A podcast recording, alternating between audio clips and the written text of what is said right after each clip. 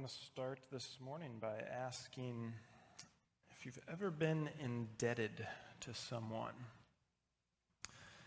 I don't mean I don't mean in debt as far as like you owe somebody money, but but indebted in the sense that um, that someone did something significant for you, and and you know you felt like you owe them one, right? That that uh, that phrase, and at times it, it could be it could be something small, something um, in the grand scheme of things, pretty insignificant. Maybe, maybe your sibling did the dishes for you when it was your turn, and now you, you, you owe them that same chore or, or, or something equivalent to that. Or maybe someone watched your kids for the afternoon and you want to make it up to them by, by doing the same. You know, being, being indebted in that way. You know, I was thinking about uh, 10 or so uh, years ago, um, uh, brother-in-law Jacob had some credit to the uh, the used sporting goods store in Washington. The, the store was about ready to close permanently, and he had some credit that you know it's a use it or lose it kind of a thing. So. So we uh, went over there. We picked out a couple golf clubs, picked out two drivers, um, took them both to the driving range. Try each tried both of them out, and and then we each kept one of them. And so uh, not only did he buy me a, a nice TaylorMade driver, but it's a golf club I can actually hit pretty well, you know, most days when I'm golfing. So uh, I'm indebted to him. I'm, in, I'm indebted to him for that, that act of generosity. So, you know, sometimes it's things that, that, that you know, it's not a huge deal. Other times, situation might be really significant. You know, you might have been up against a deadline at work and, and had another person not helped you out, uh, you, you might have been reprimanded or, or, demoted or maybe even fired you know, without their help in that case. Uh, maybe you had a physical injury during which someone took great care of you, or maybe they sat with you at the hospital for a, a few consecutive days, or, or maybe you even, even had a loved one who who nearly lost their life if it were not for the quick action of, of another person. I mean, really being indebted to someone in, in those circumstances, right?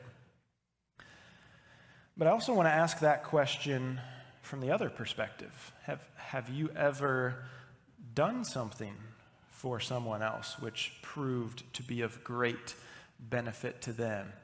Right? Did you ever do something which the receiving person felt like they owed you one, you know, and that they owed you big time.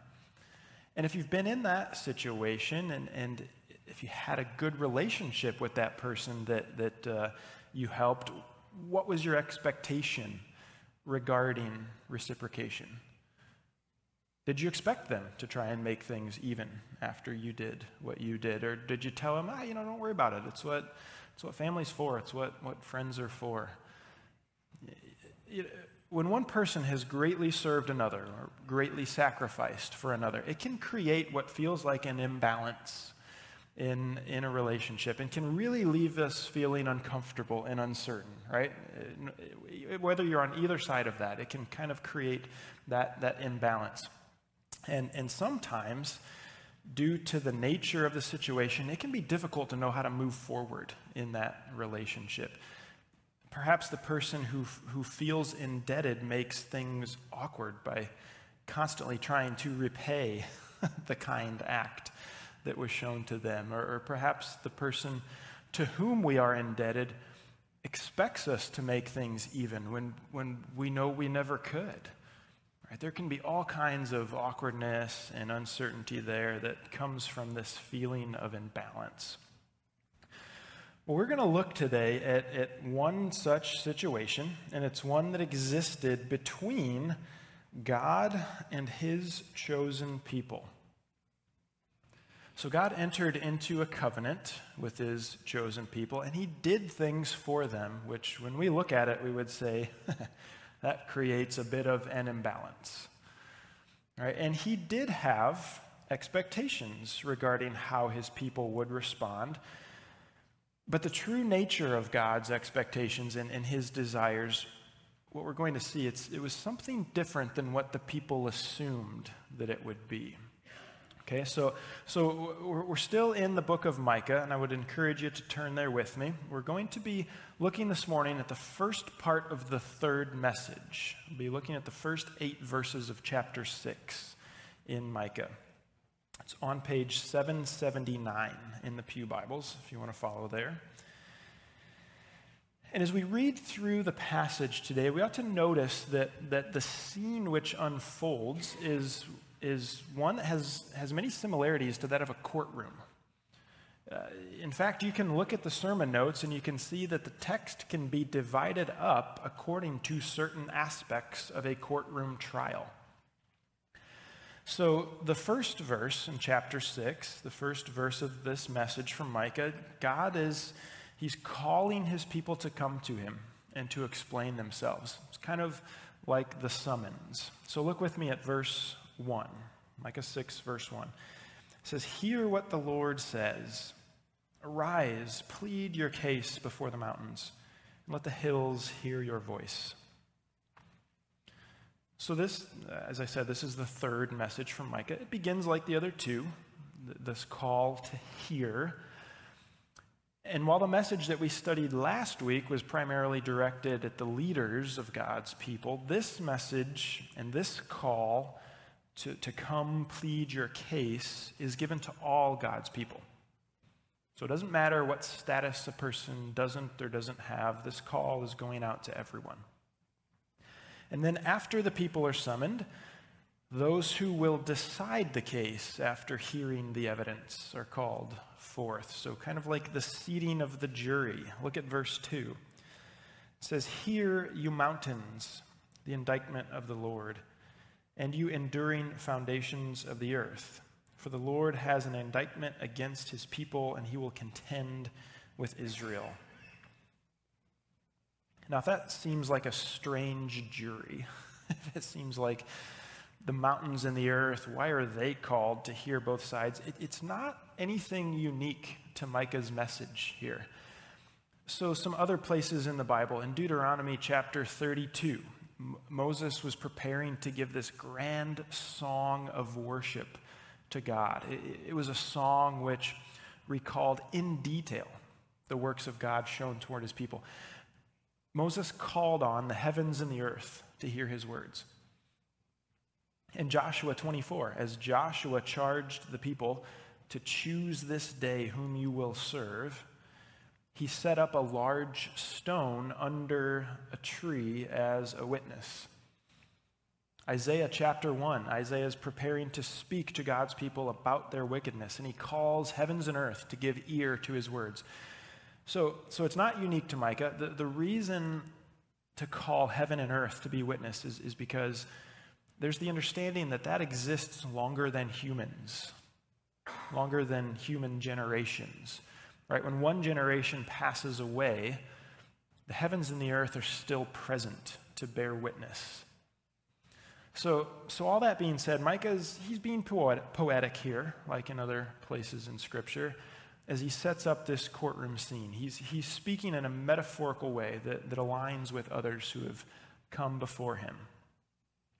So the summons has gone out to God's people. The, the party's been gathered. The jury's been seated. And then the proceedings can move forward at that point. And God goes first. God brings his charge against his people. And, and as I read the next three verses, take note how the charge probably isn't quite what we might have expected it to be. Okay, so look with me, verse 3. Again, God speaking says, O my people, what have I done to you? How have I wearied you? Answer me. For I brought you up from the land of Egypt and redeemed you from the house of slavery. And I sent before you Moses, Aaron, and Miriam. O my people, remember what Balak, king of Moab, devised, and what Balaam, the son of Beor, answered him. What happened from Shittim to Gilgal that you may know the righteous acts of the Lord. So I would have expected God to begin speaking and bring the list of ways, all the ways in which God's people have failed in upholding their end of the covenant. After all, the first five chapters of Micah contain statements about idolatry and oppression and failed leadership and pride and selfishness. And so it's not like God couldn't have come up with a list. He could have come up with all these things that, that the people had done, how they had failed. But that's not what he does here.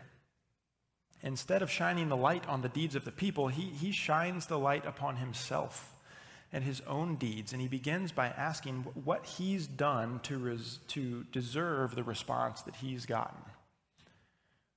What has God done to them? How has God wearied them? That's what he asks. And in asking those questions, God's confident that he hasn't failed them, that he hasn't wearied them. In fact, he's been quite loving and gracious to them. And it's evidenced by the four situations that he reminds them of in verses 4 and 5. So, the first thing that God calls their attention to is what happened at the Exodus. People ought not forget that they were slaves in Egypt. Their masters were cruel to them. They had, they had no hope of anyone from their own ranks coming to their rescue. But then God looked favorably upon them and brought them out of the land of Egypt with a mighty and a powerful hand. Right? He, he showed his might through the ten plagues. He showed his provision by causing the Egyptians to send the people on their way with bountiful supplies. He showed his protection by leading the people through the Red Sea, destroying the Egyptian army which pursued them. So, so what has God done for them? Uh, only set them free from 400 years of slavery and then destroy their captors so they didn't have to worry about being re enslaved by the Egyptians for a very long time. That, that's, that's quite the opening argument that God brings. Like, remember that, oh my people. And then, second, the second thing he, he brings to mind, he reminded them that after freeing them, he gave them leaders to guide them. Moses, Aaron, Miriam, they all led the people as they sought to not only function as this newly uh, formed free group of people, but, but do so in, in relationship with their mighty holy God. Moses, Aaron, Miriam led them in that. Moses even pleaded with God to not wipe out the entire nation and start over again when, the, when they fell into idolatry in the scene with the golden calf. And in a way, the leaders which God provided them in those early days stood in stark contrast to the leaders that we talked about last week, that, that Micah addressed in his second message. Moses, Aaron, Miriam, they sought the good of the people. The leaders of God's people in Micah's time sought the good of themselves. And so God reminded them that after he freed them, he provided them with good leaders. Then, third, God drew their attention to the time when Balak, king of Moab, sought to have curses called down upon the people. So, this is moving into the second generation of Israelites who came out of Egypt. This, uh, that, this story can be found in, in the book of Numbers, chapters 22 to 24. This, this second generation of Israelites, they, they had traveled to the place just east of the Jordan River, so just outside of the promised land the land of Moab. And they were preparing to finally go into the promised land and take possession of it. But while they were camped there on the east side of the Jordan River, the king of Moab became concerned that, that this group of people would conquer his territory, right? He, I guess he didn't know that they were moving on, that they were going across the river. So he sought to buy the services of a guy named Balaam who was a well known prophet at that time. Now, we're not really told if Balaam's prophecies of blessing or curse prior to all of that really were from God or were, for, were from some other source. Seems like it was, he's probably a false prophet, but regardless, the king saw him as someone he could hire to curse God's people. That was his intention. There's this group here. He's worried about them. I'm going to hire somebody to curse them so that it doesn't go well with them. So, as Balaam traveled to meet with the king of Moab, the angel of the Lord spoke with Balaam and told Balaam, You are only to say the words that I give to you.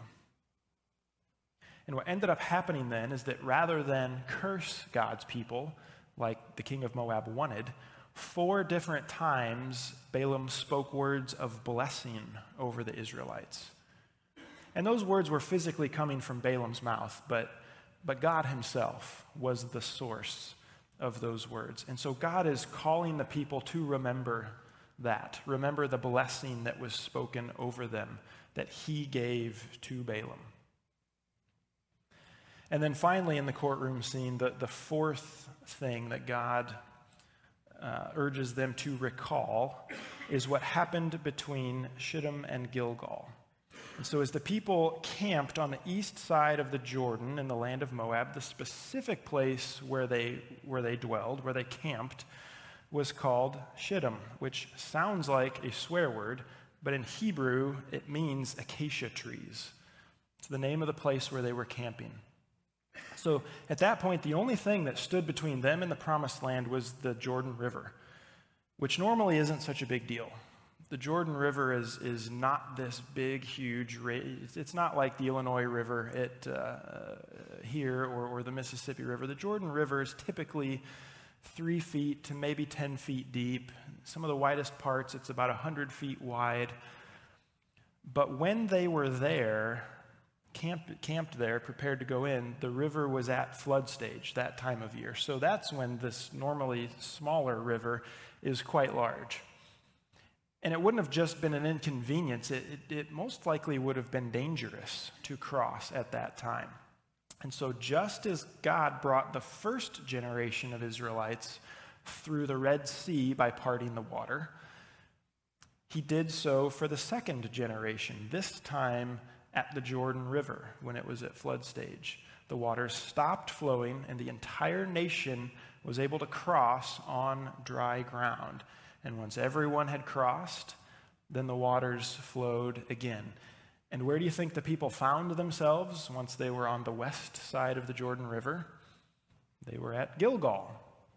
So when, when uh, God says here in his testimony, remember what happened from Shittim to Gilgal, that's what happened. God miraculously stopped the river so that his people could safely cross on dry ground and enter the, the long promised promised land.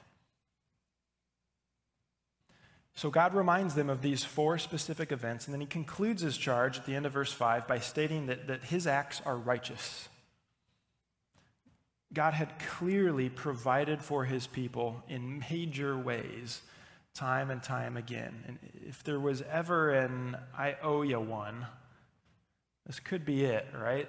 I mean, what God had done for his people, they, they were majorly indebted to God because of his beneficial actions toward them.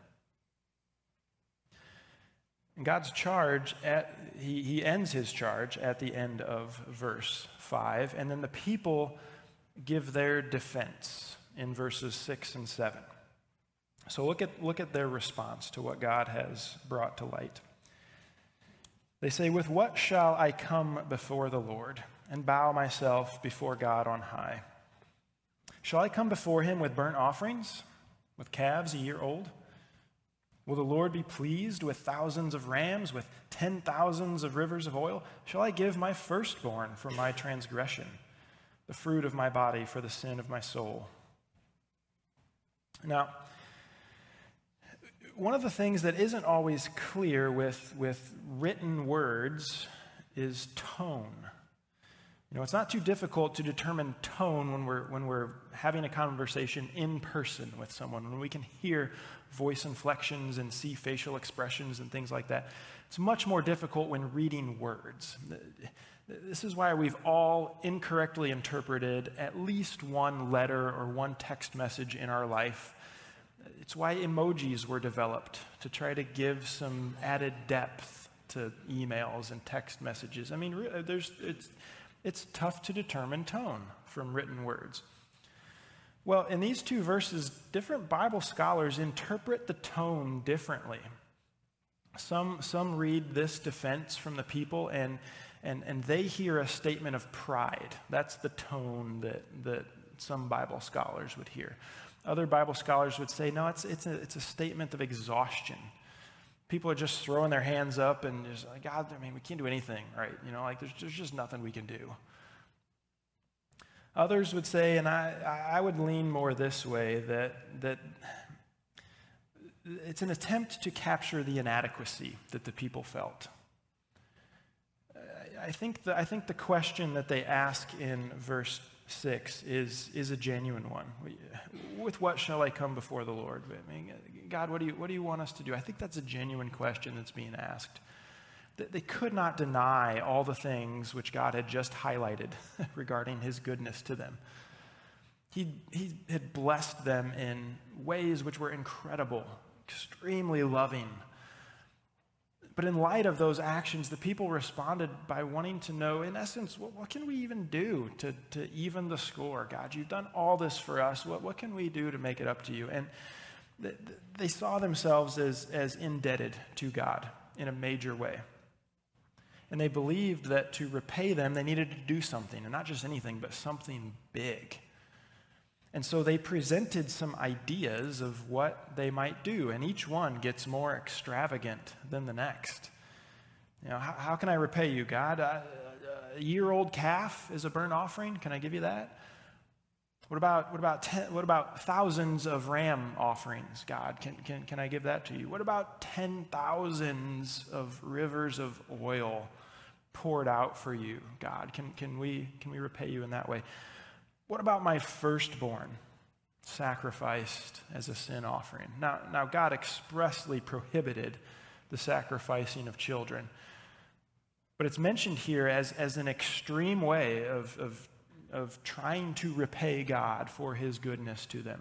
God, should we go that far even to try and try and settle the score, offering our firstborn?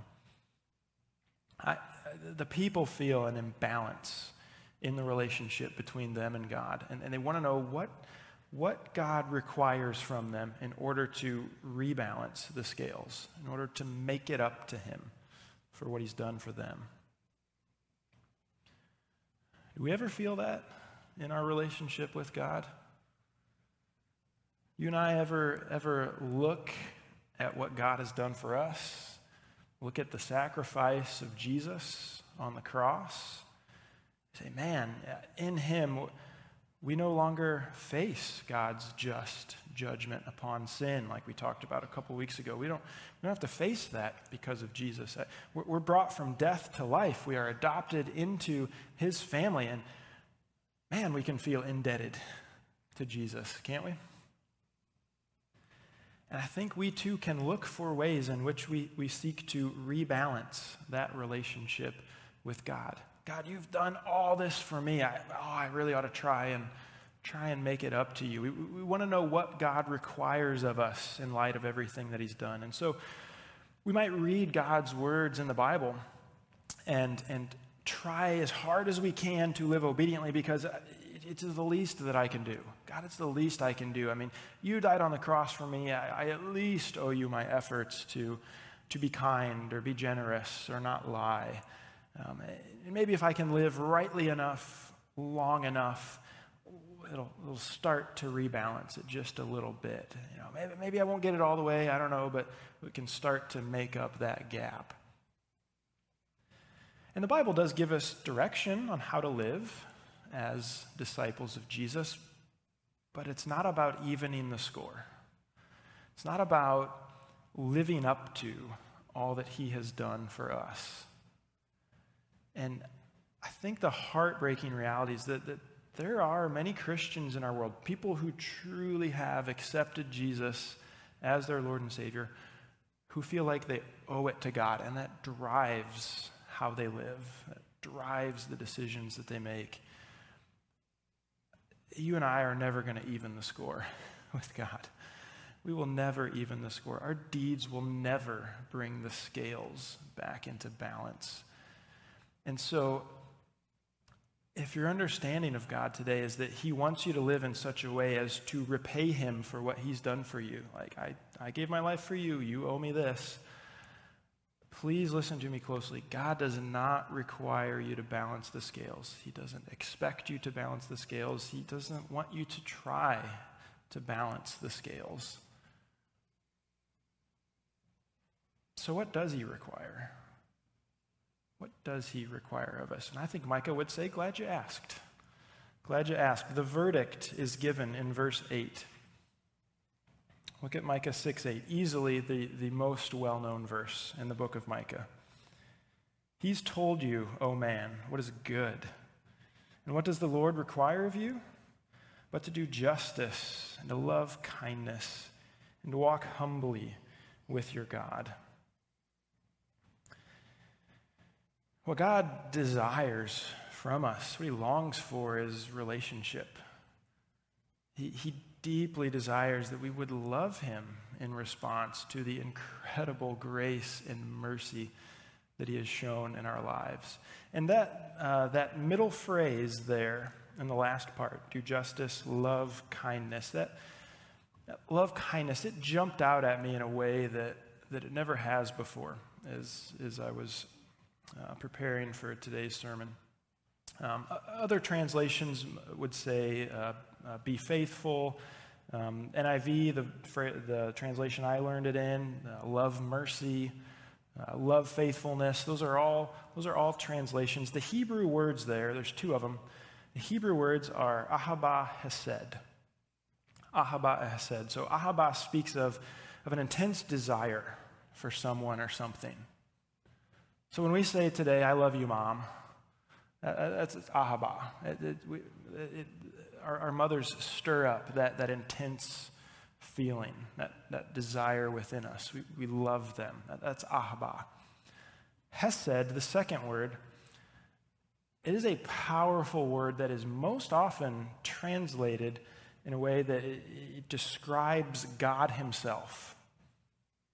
It describes God Himself. It's usually translated as steadfast love. Hesed, steadfast love. So, so when you read through Psalms, for example, God's steadfast love, His Hesed, is what's quite often in focus. So, so just some of the phrases from the book of Psalms says, I have trusted in your steadfast love. I've trusted in your Hesed.